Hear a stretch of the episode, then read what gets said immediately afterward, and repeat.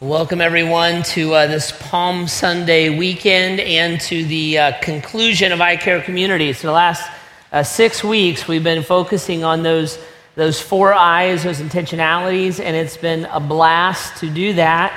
And it's been amazing to see kind of your responsiveness to it. Uh, we know that, that thousands of you took these bracelets, these annoying little bracelets, and uh, inside of them, we wrote the first names of three people that we committed to pray for every day. And uh, we we know that thousands and thousands and thousands of people were prayed for every day, that God would open up their heart and their mind to the hope, the message, and the love of, of Jesus, the gospel of Jesus. That's amazing. And then many of you raised your hand and said, I'll be the catalyst to do good.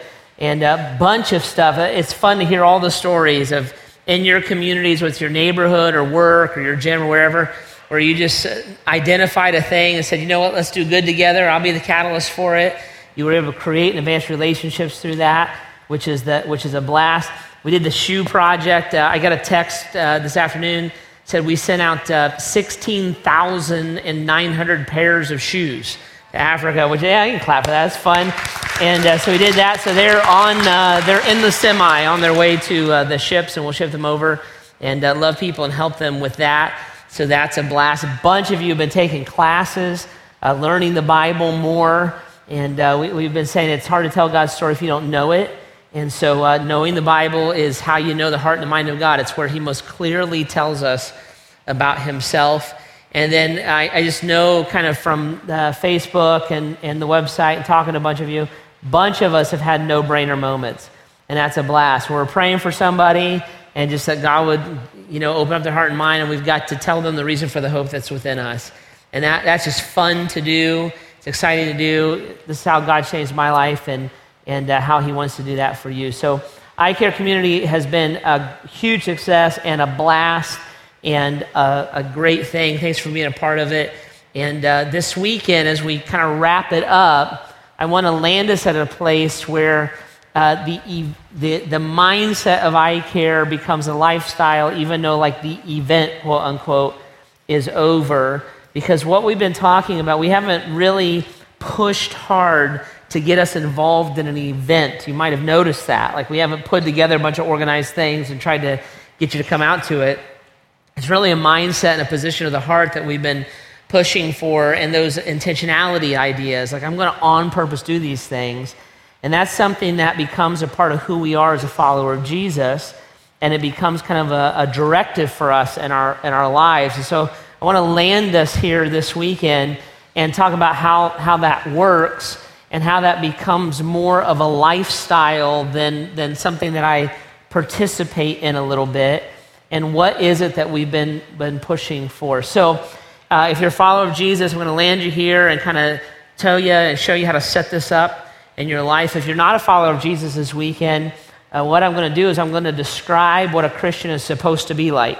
So if you're considering becoming a follower of Jesus, uh, this is what you're getting yourself into, right? This is kind of what like God wants for his people. And uh, so now you'll know ahead of time and uh, know, know the decisions that you're making. When you think through Jesus' directives to people, if, if you were going to boil his directives down to a word, Jesus would say, what I want from my people is I want you to be known for your love. I want my people to be known for their love, their love for me and their love for the people around them. In fact, love is to be the defining characteristic of a follower of Jesus Christ. So the Bible has a ton to say about that, a ton to say about love, a ton to say about Christ followers, God's people, loving people. And uh, I want to talk that through this, this weekend. What does it mean to love? What's the definition of love? How did God illustrate love? And then how do we uh, weave that into like our everyday makeup? So let me take you to this place in the Bible. If you got one, go to the book of First John, First John, okay? So it's near the end of the, the second part of the Bible, the New Testament. You'll come across uh, like Matthew, Mark, Luke, John. It's not that one. It's First John. So literally the one with the number one in front of it. So it's toward the end, First, Second, Third John, First John. And John is one of the apostles. So there were certain people that Jesus said could speak for him. And the Bible teaches us that the Holy Spirit helped them to write. And John the Apostle was one of those people. So these are his words that he's saying on God's behalf to us. Uh, if you don't have a Bible, we got some in the chairs. There's page eight fifty-seven in those Bibles. And then if you're electronic, we use the YouVersion app. So you can open that up and hit live. And uh, we're Grace Church, and the zip code is four four three three three. So First John, we're going to go to chapter four. And John is teaching Christ followers the heart of God. And he's in essence saying that this is what God wants. This is boiling it down to a point. And let's look at that. We'll, we'll kind of pull it through and understand how we can become people who are defined by love. Start with verse seven of chapter four of First John. So John says this, "Dear friends, let us love one another, for love comes from God." I circle the word comes and from. Comes from God. "Everyone who loves has been born of God and knows God. Whoever does not love does not know God, because God is love." All right, we'll just pause there for a second. Dear friends, let us let, let every one of us, uh, let's love one another, for love comes from God. Everyone who loves has been born of God. Whoever does not love does not know God, because God is love. So John is talking to people who would think of themselves as Christ followers, and he's saying this, listen, everyone who loves, if you are born of God and you know God, the defining characteristic of your life is going to be love. Because everyone who is born of God and knows God loves. Because God is love. Love is one of the defining characteristics of God. So if you are born of God, if God is your spiritual father, your spiritual D N A, the D N A that kind of courses through your soul, so to say, is going to be the D N A of love, right? So uh, I have people, my family, my mother always used to say that I am a lot like my father was, okay? Well, that that makes all kinds of sense. Why? Because he's my father, right? So I have his D N A in me. So I, I look a little bit like my dad. He also had the sexy gene, right? So just pass it right down to me. Uh, I have his sense of humor. I, I have his his fiery personality. I got all, and, and people will say, "Well, you're just like your dad." And I think, well, of course. Of course I'm like my dad, right? Why? Because I have his D N A in me. I, he is my father. I have his D N A. I can't help but be like my dad. Being like my dad is not something I just aspire to or just wish, or it's it's just something I mimic. I am my father because I, ha- I am born of my father. I'm going to act like and talk like and think like and all the rest because he is my father. I have his D N A. John is saying, listen, love, if you are born of God, if God is your father, you have his spiritual D N A in you, and you're going to be like your father. It's kind of like how we talked about in this series, you are salt. It's not that you're acting like salt, you are. You are light. You're not kind of trying to seek light, you are light. You are an ambassador. It's not something I'm like trying to do, I am it, right? I do love. Why? Well, because my father loves, and I am my father's child. I can't stop myself from it, right? Love is the natural instinct of the follower of Jesus Christ. It is birthed into us to love. Now, it doesn't mean that our relationships don't get messy and dirty and it's difficult and we get distracted. I'm not talking about struggling through our humanness. I'm talking about our instinct, our passion, what we would go back to if we were reverting back to our nature. If God has birthed me, I'm going to revert back to a position of love, because those who love are born of God and they know God. Now, John goes on and he explains it. It also works in reverse, right? Look at verse eight. Whoever does not love does not know God, because God is love. So if, if I... If I'm not loving, if I don't want to love, if I don't have a passion to love, if I'm not fighting for love in a relationship, well, John says, well, then you're not born of God. That, that doesn't even make sense, because the D N A within you is going to push you that direction. Those born of God love. Those who do not love are not born of God. So this makes a lot of sense then when you push it into kind of the, a bunch of the other teachings of the Bible, how this works. When Jesus says, for instance, love your enemies, what he's saying is, well, if you're my children, that's, that's just what you do. You love your enemies. When he says love one another, he, he's saying, well, if you're if you got my D N A in you, you're like, you can't stop yourself. Like you're, you love one another, right? Love your neighbor, right? I'm, it's my instinct. I'm going to love. I'm going to seek to love that person. And, and the list will go on because this is what my children do. It, it, it's not just something I aspire to. It's not a checklist that I, you know, I love somebody this week, right? It's an instinct. It's a position. It's where I'm always going to wind up when the dust settles and whatever relational explosion there is. If I am born of God, I'm going to land in a position of love. And I'm going to seek and desire instinctually to bring love into that relationship. If I don't, if, if it's not my instinct, if I harbor hatred, just here in a little bit, Uh, John says, well, then you're not even born of God. Like that, those two things don't even make sense or go together. You are to be defined by your love. Now, what does that love look like? So when John says that, what's he talking about? Is he talking about being nice? See, you're to be defined by your niceness. Is he talking about being polite or generous, letting somebody cut in front of you in the line at Chipotle? You know, what, what's he talking about? Well, he starts to define it then in these next couple of verses. Look at it, verse nine. So this is how God showed his love among us. He sent his one and only Son into the world that we might live through him. This is what love looks like. It looks like God sending Jesus into the world so that he could die, raise again, and we could live through him. We could receive salvation through him. Now, this is this is a big deal, because love in our culture and even in Christianity is often kind of feminized. It, it's frilly. It's like childish sometimes, right? It's Jesus playing soccer. It's flower children kind of stuff. It's being nice. It's being sweet. It's grandma. And God says, no, no, this is what love looks like. Love looks like the Son of God coming to earth for the purpose of dying. Now, here on Palm Sunday weekend, this is the perfect time to talk about this, because what was Jesus doing? See, when he when he came into Jerusalem that day and they laid down the palm branches and everybody was happy and nice, that's what you celebrate on Palm Sunday weekend. By Friday, right?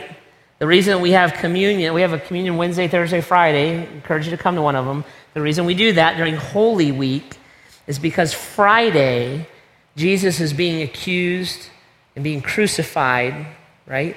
Because he is demonstrating his love. So when John uses that illustration, he's saying, when I talk about people, the children of God love, what I'm talking about, I'm not talking about being nice. I'm talking about sacrificial, all-in, passionate love. I'm talking about love that looks like standing and receiving false accusation and being tried unjustly and convicted and sentenced to death. I'm talking about love that keeps you at a whipping post when you're the When you are God, the creators of heaven and earth, and could draw it all to a close with a word, instead you hold yourself on that post until you're beaten to the point that so much of your flesh is removed that your ribs and your spine are showing. I'm talking about love that when the crown of thorns is shoved on your head, it damages all the nerves in your skull so that your fingers and your toes feel like they're on fire. When the robe is mockingly put on you so that you're marched to the place of execution and your beard is ripped out and you're spat upon and you're naked and you're mocked and you're poked and you're jeered, and then you get to the crucifixion and the Middle Eastern heat has baked that blood into that cloth and they rip it back off of your skin and reopen all of your wounds. only to be crucified on the cross and hang there until your blood bleeds out, your legs give out, and you suffocate in your own bodily fluid. He's saying, I'm talking about how we receive life, and the illustration of God's love is the passion or the suffering of Jesus. I always find it interesting that Jesus wasn't hung or shot or guillotined. He suffered and died. Why? Because he was demonstrating the full extent of his love, the Apostle John says in another place. He wanted no mistake being made. He was not caught in a political whirlwind. Jesus said, by my own will I laid my life down, and by my own power I'll raise it again. I'm doing this to demonstrate my love to you. So when John says, hey guys, the people born of God love, this is the picture he has in his mind. It's the illustration he brings into the conversation. He's not talking about being nice or getting a, a, a hug from your aunt so-and-so. He's talking about laying down your life, bearing someone's burden, sacrificially giving of yourself on purpose, not out of obligation, on purpose, to bring benefit, to bring hope, to bring the gospel to them. Now look what he says here in verse ten. It's fascinating. He says, this is love, not that we love God, but that he loved us, and he sent his son as an atoning sacrifice for our sins. It's not, this love is not that we show up to church. Love is not that, you know, we watched the video about the budget, so we put some extra money in the basket. Uh, lo- love isn't being nice. Love isn't being religious. The demonstration of love is that God moved toward us without our invitation. No, no one cried out to God and said, God, please send your son Jesus and rescue us from our sin. Nobody said that. No, nobody said, God, your love is confusing. Illustrate it graphically for us. Nobody said that. Nobody said, I woke up one day and I realized that I'm offending your heart. you know, provide atonement for me. No one said that. This is love, that God loved us, not that we love God, but that God moved toward us to rescue us, that he was the atoning sacrifice for our sin. That word atoning sacrifice is a, is an amazing phrase, and it basically means this. To be an atoning sacrifice, what Jesus did was this. Jesus paid a debt he did not owe for those who owe a debt they cannot pay. Jesus paid a debt he did not owe for those who owe a debt that they cannot pay. That's what an atonement is. I'm going to pay this debt. You can't, I don't owe it. I'm doing it for you because you can't possibly do it. Christ paid a debt he did not owe for those who owe a debt that they cannot pay. Now watch this. John goes on and he says, this is how we love each other. Look at the next verse, eleven. Dear friends, since God so loved us, we ought to love one another. No one's ever seen God, but if but if we love one another, God lives in us, and his love is made complete in us. He said, this is, this is how it works. Because this was done for us, a debt that we did not, that he did not owe was paid for me, who owed a debt I could not pay. Because Christ was an atoning sacrifice for us, because Christ came to us, I call it first move love. Christ moved toward us when we weren't even inviting him. We ought to love that way. Love who? Each other, our enemies, our neighbors. We love, we have an atoning, sacrificial love. I will move towards you to love you, and I will bear a debt or a burden for you that I do not deserve to bear, because you cannot restore or repay the love debt that you owe. People born of God love people that don't deserve to be loved. It's an atoning, sacrificial love. Well, they, they don't deserve my friendship, right? It reflects our relationship with God. People born of God love people that have never asked to be loved. Right? Well, if she, if she would say she was sorry, then I would invite her over for Easter. Right? Well, what if she doesn't? Well, then forget it. No. The people of God don't do that. We, we would bear that burden. That we never asked for a Savior.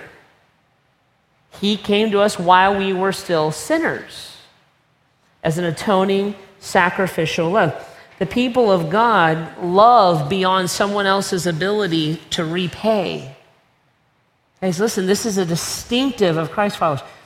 Your dad or your mom who walked out on you when you were seven years old and then shows back up in your life as an adult and needs help, right? You love them knowing that, knowing that they cannot repay that debt. How are they ever going to make that right? They're not. But I, lo- I love in an atoning way. I carry a burden I don't deserve to carry for someone who owes a debt they cannot repay. Your spouse has been unfaithful to you, and they come back and beg you to keep them. How can, how can they ever make that right? They can't. They can never recover that debt. It's a wound that's never going to go away, a scar that's going to be with you forever. But I could love like that. Someone lies, someone betrays, someone steals. All the amazing ways that we are gifted at hurting each other. How in the world do you ever make it right? The truth is, you don't. You don't even the score. You, you, you don't bring it into equality. You can't do it. What can you do? As one born of God, I can love one that doesn't deserve it. As one born of God, I can forgive one who hasn't asked for it. As one born of God, I can give to one who has squandered so much. As one born of God, I can serve as an earthly representation of atonement. I will pay a debt I do not owe for someone who owes a debt that they cannot pay. It's messy, and it's gross, and it's dirty, and it's complicated, and it's painful, and it's a disaster, and it's my relationship with God. How many times have you lied to God? How many times have you violated God's morality, like in the last hour? How many times have you defiantly rejected what God said? It's our relationship with God, but God is a first mover. He's always, see, his love is relentless. It's always moving toward us. It's not that we love him, it's that he loves us. We're dependent on that love.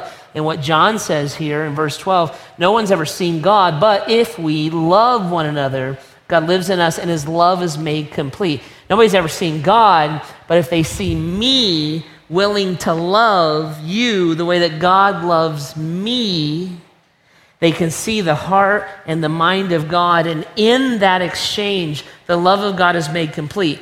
God loves me, I love you. The transformation that God wants to do in my life is completed because I, his child, can't stop myself from expressing his heart. It's my D N A. And John says, this is what defines us. This is the mark of the people of God. Now, what he does next here is he basically kind of tells us how this shows up with skin on. Look at verse thirteen. This is, this is how we know that we live in him and he is in us. He's given us his spirit. And we have seen and testified that the Father has sent his Son to be the Savior of the world. If anyone acknowledges that Jesus is the Son of God, God lives in them and they in God. And so we know and rely on God's love for us. As I rely on God's love for me to express love to you, that's a work of the Holy Spirit in me. I can't generate that in my own strength. God does that in me. Look at the next passage, next verse. God is love. Whoever lives in love lives in God and God in them.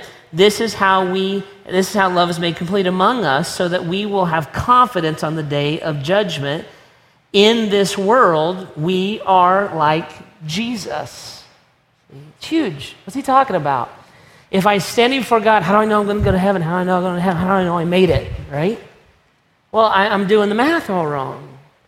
If I believe that it's my love for God that gets me to heaven as opposed to God's love for me, then what I'll do is I'll always result to works. I'll always result to religiosity and to legalism. So, man, I went to church every week. I hope that gets me in.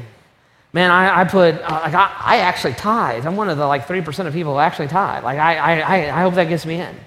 You know, I every time I went to Chipotle, I let the person take the last of the brown rice, right? I, I know that gets me in. I didn't smoke, drink, chew, date girls who do cheer from Michigan, nothing. Like I, and so in, in judgment, I'm like hoping I get into heaven. And God says, John says here, he's like, no, no, no, actually, you can have total confidence that you're going to get into heaven. What, what is my confidence? That in, in this world, you're like Jesus. Oh, I sin all the time. I'm I'm a jerk. I'm the I'm the king of the F-bomb. What are you talking about? It, yeah, you love. It's not that we somehow have total victory over our humanity and we never sin again. It's not that we don't sometimes struggle to love. It's not sometimes that we don't have to fight for a relationship. It's that when I look at my life and I say my instinct, my desire is to love. And I love like Jesus. I'm willing to be the atoning. I'm willing to bear a burden that is not mine for someone who cannot carry it themselves. I'm willing to extend forgiveness when it hasn't been asked for. I'm willing to love someone who hasn't moved toward me. I love like Jesus. And if somebody looked at my life, they would look at me and say, what defines that person is they are loving. Not that they're religious, not that they're a great giver, not that they have somehow cleaned up to some standard of morality that other people can't match, but that they love. They love, they forgive. Their generosity, their time, their effort is defined by this love. And John is saying, listen, you can have great confidence in the day of judgment. And the confidence that you have is not that you've got you, your works in order. The confidence that you have on the day of judgment is that in this world you were like Jesus. What do you mean? You love like he loved. You love like he loved. You moved to. You offered. You were relentless. And the reason you can have confidence on the day of Jesus is that can only be born of God. See? It's not born of yourself. That's a spiritual D N A that comes into your life because the love of God beats through your soul because you're his child. Look at verse twenty, verse nineteen. We love because he loved us. Whoever claims to love God yet hates a brother or sister is a liar. For whoever does not love their brother or their sister whom they have seen cannot love God whom they have not seen. And he has given us this commandment. Anyone who loves God must also love their brother and their sister. John says, guys, listen, it just kind of boils down to this. You can't hate people and love Jesus. You, you can't refuse to forgive and think that you're a child of God. You can't harbor bitterness or hatred or bigotry and assume that you're a child of God. That doesn't even make sense, right? Because you can't stop yourself. You can't stop yourself. Why? Because you're born of God. And the more you know him, and the more you become like him, the more that you will be defined by and known for your love. Now, guys, this is to be the mark of the Church of Jesus Christ. Th- this is to be the mark of individual followers of Jesus Christ. And corporately, right? Church is a sum total of its individual parts. So corporately, the Church of Jesus Christ is to be known for our love. No matter what you do to me, you're going to get love in response. No matter who you are, you're my neighbor, even if you're a stranger, if you have a need, if you have the five expressions of poverty, that you're going to get love from me as a response. No matter whether you're opposed to me or not, I'm going to love you, right? I'm going to, I'm going to bring you the gospel because I am an ambassador of Jesus Christ. And so I'm going to love you enough to take you all the way to the gospel. I'm going to help sinners find their Savior and have reconciliation between the two. This is going to be what defines me as a follower of Jesus Christ and defines me as a human being. And then corporately as a church, this is to be the mark of the church, that we are known for our love. Our culture is very certain about our positions on homosexual lifestyles. Number one thing the church is known for. Our, our culture is very certain, they're very clear about our on our positions about whether abortion is right or wrong. They know that we we believe it's wrong. Our culture is very clear about our positions on gay marriage. It's very clear that we believe in traditional, what we would call traditional marriage, right? Our culture is extremely clear about our views of morality. The Bible says right or wrong. They are certain of it. Without question, no hesitation, they know where the church corporately stands on those issues. What they are not remotely confident of is that we would lay our lives down for them. If I had a crisis, would it cross my mind to run to the church? If, if my life just exploded, would, would it cross my mind to go to my neighbors who are Christians?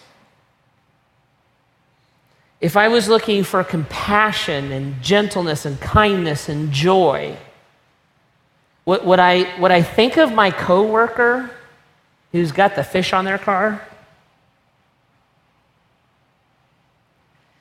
And it becomes very challenging. Very, very challenging. Because when Jesus looks at his followers and said, no, you're people you love. This is what you're known for. When, when, when the plague swept through the Roman Empire, the Christians stayed, everybody else left. Why? Because we, we love people as ourselves, and so we were doing that, and we have no fear of death.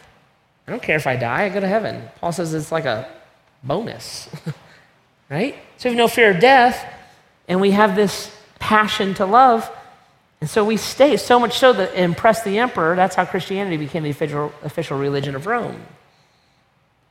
See? When, when the Nazis sweep through, see? The, the, it's, it was, it's the Christians who would sneak people out, the, the true followers of Jesus. It was a religious organization that put a swastika on their arm and tried to get in good with the government. When famine sweeps, Why are, why are people a half a world away taking money out of their pocket to try to feed somebody they never met? Because we're we're Christians, is what we do. It's who we are. Can't, can't stop myself from doing that. When this friendship blows up and, and they have wounded you beyond words, why are we trying to work that out? Why don't we write that person off and just tell them off and get them? Because it's not what, it's not who we are. When this marriage is defined by pain more than by joy, why are we always trying to work it out? Because wouldn't God want you to be happy? No. Because we love. We love, we love, we love, we love. What's the cutoff point? I guess when it looks something like the crucifixion, you can tap out. And there's balances, and we don't enable, and all the things that we've talked about through iCare, but it's the definition. If somebody looked at our house across the street, would they think of it as a place to find love? Somebody drives by Grace Church and notices, would they think of it as a group of people that love people?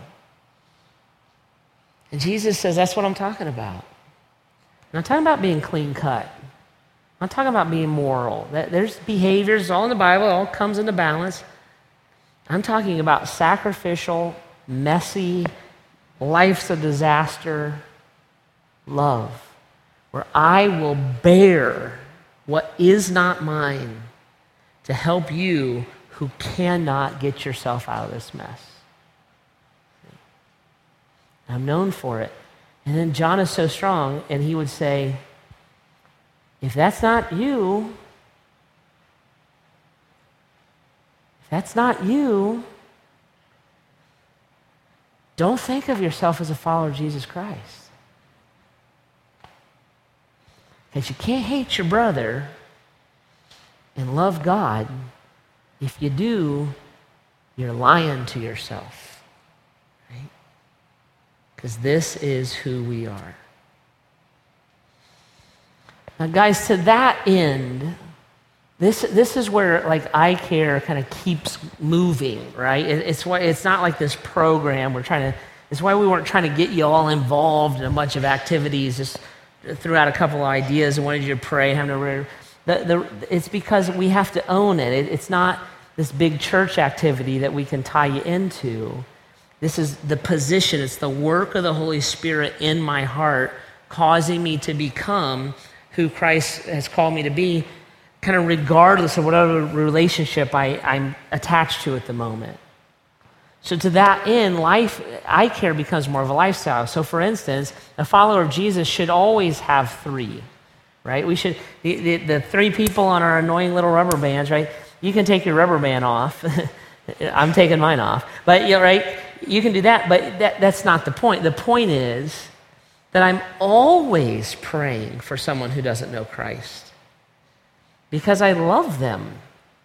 If you're my friend, if you're family, if you're a coworker, whatever, if I would, if I would think, you know, I'm, I, I have affection for this person, I love this person, then I'm always praying that God would open up their their heart and their mind to the hope and the message of the gospel of Jesus. That's what a follower of Jesus would do. We would love people that way.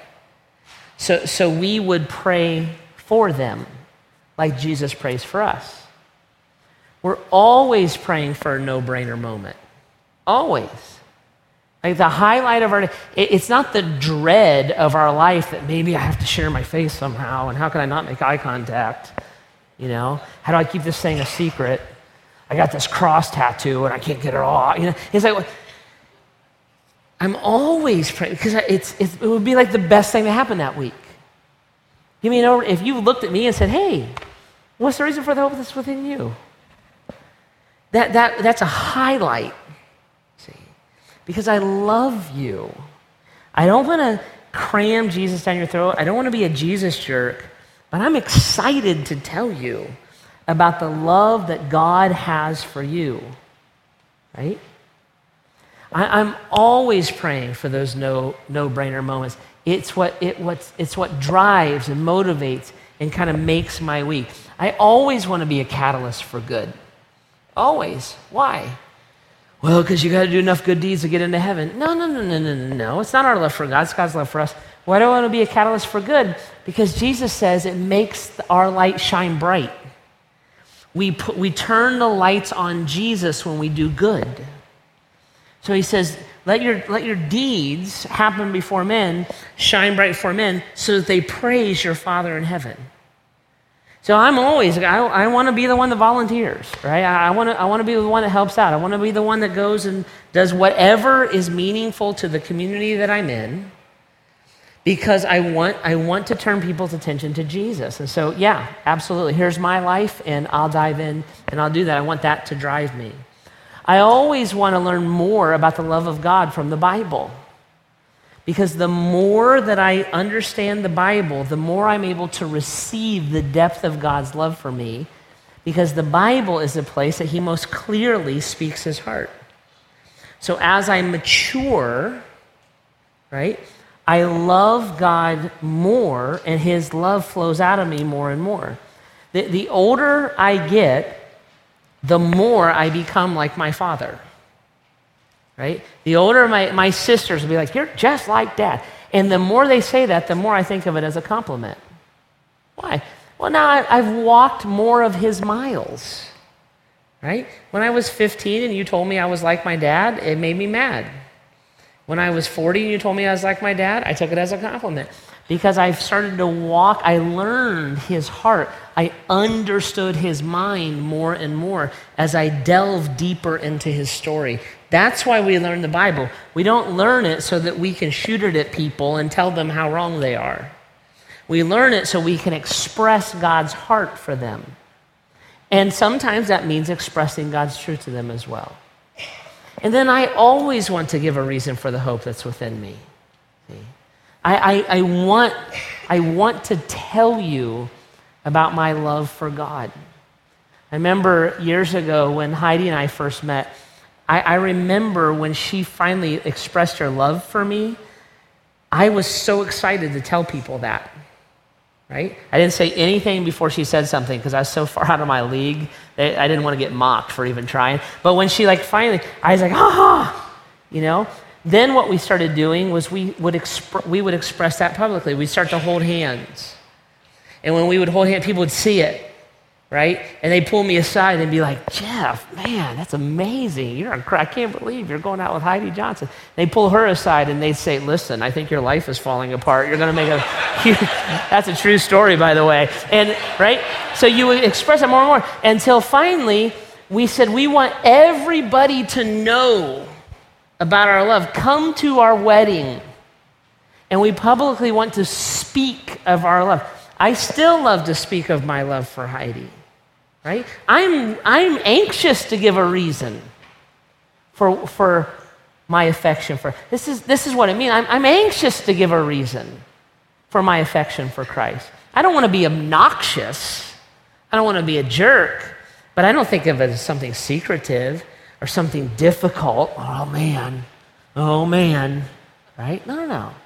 I'm always praying, God, I'd love to do this. Give me the opportunity. See, all of this is driven by love, right? It's not driven by duty. It's not driven by re- religiosity. It's not driven by, oh, if I don't, if I don't land this for God, I might not get into heaven, right? No, no, no. It's what God has done for us. We are his children. It's natural for his children to think this way. It's not always easy, right? I know that in relationships we have to overcome some hurdles, but it's where the children of God want to land. And it's the, where we would take our strength and our determination, empowered by the Holy Spirit, and say, no, you know what? I will love. And if it's painful and it's difficult and it's bloody like the cross, I want to, I want to, because God has done this for me, and I want to give to you what God has given to me.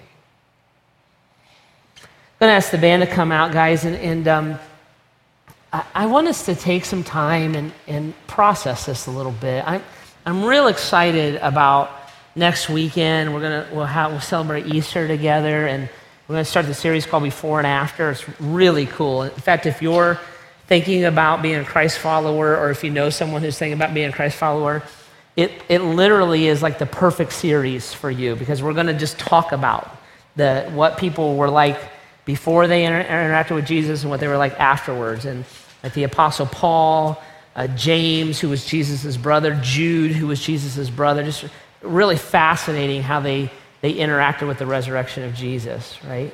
And so I encourage you to be a part of that conversation. And we would love someone by inviting them, by helping them, by walking them through that. I want you to, I want you to get like this whole picture of what Christ did and why, why he did it. All of this, though, all of this I'm going to share, I'm going to do, I'm going to do good works, I'm going to say things, I'm going to invite people to church. It is because Christ has changed us. So there's a there's a fundamental question that has to come in play that I want you to just think through a little bit. Am I defined by love? When people look at my life and they think of me, do they think of me as someone who would love them? Do they think of someone, me as someone who would love them? And if they don't, what does that say about my interaction with God, right? It's a big question. So think it through, pray it through these next few minutes. Just let God kind of bang around a little bit in that. And uh, we'll uh, we'll wrap up I Care, but kind of continue the conversation next week when we celebrate Easter.